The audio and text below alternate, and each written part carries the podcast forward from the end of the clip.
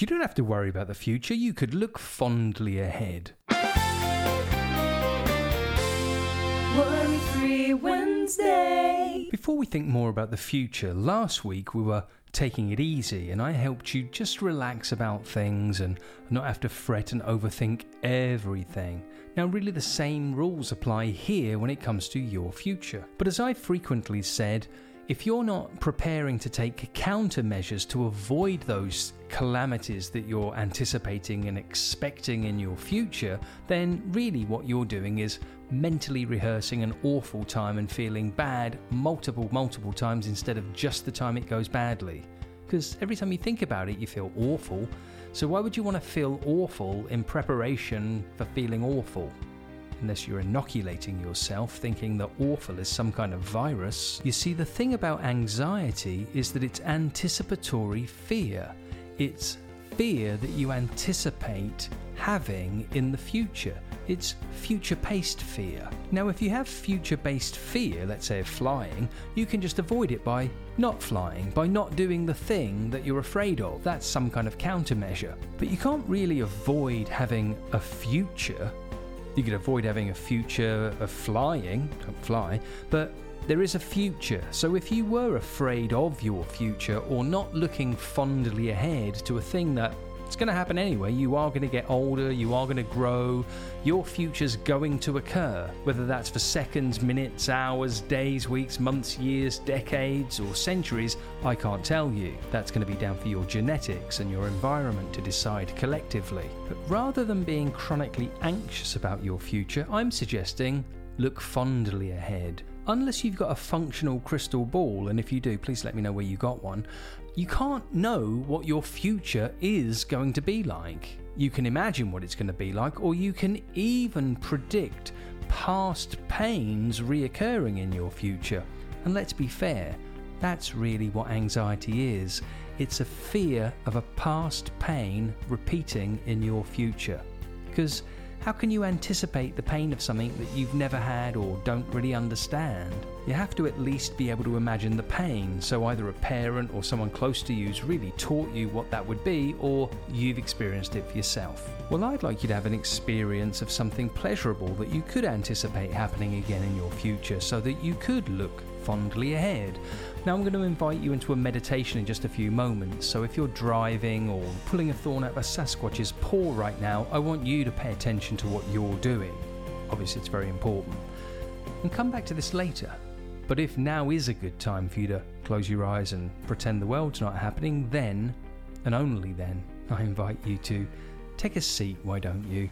Take the weight off, relax, put your back into the chair and your feet on the floor when you're good and comfortable and your posture seems possible to sustain effortlessly, close your eyes and focus on your breathing and use that breathing to deepen your sense of self focus. And as you become aware of each new breath, differing in some slight way from the previous, you can begin to concentrate your attention deeper into this moment and into this focus, allowing your body to continue relaxing with each soft and slow exhale. You can continue to find your breathing fascinating to focus on, and knowing that you're able to say in this moment, in this moment, I am okay. I feel confident to guide your thinking deeper into you in this moment and invite you to find your way to a place more positive in your experience.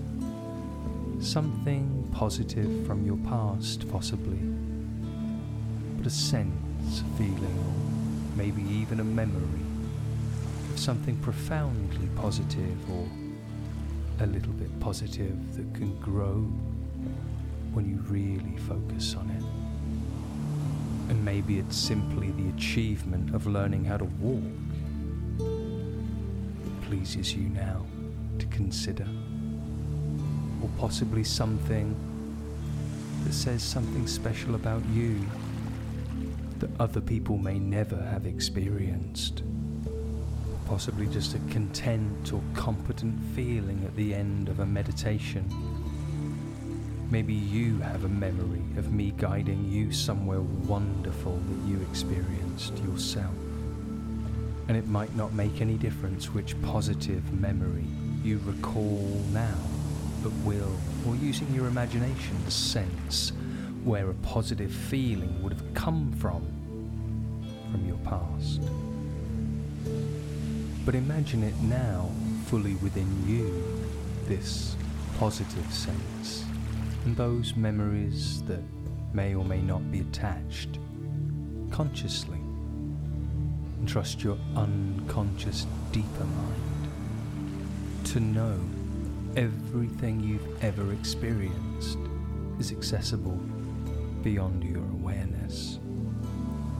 When you really relax and open your mind and know in this moment you are okay and in this moment you can relax and imagine feeling this feeling tomorrow the day after. Position your mind in the future a day or two from here and see yourself now in the theatre of your imagination, feeling like this again.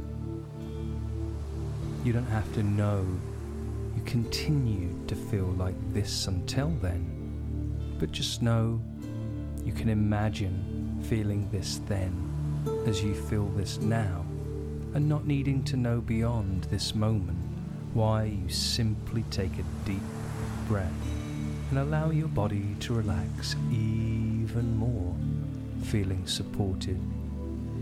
And allow your mind to open to the idea that a good feeling can be projected into your future as far into your future as you wish to imagine it being a part of you.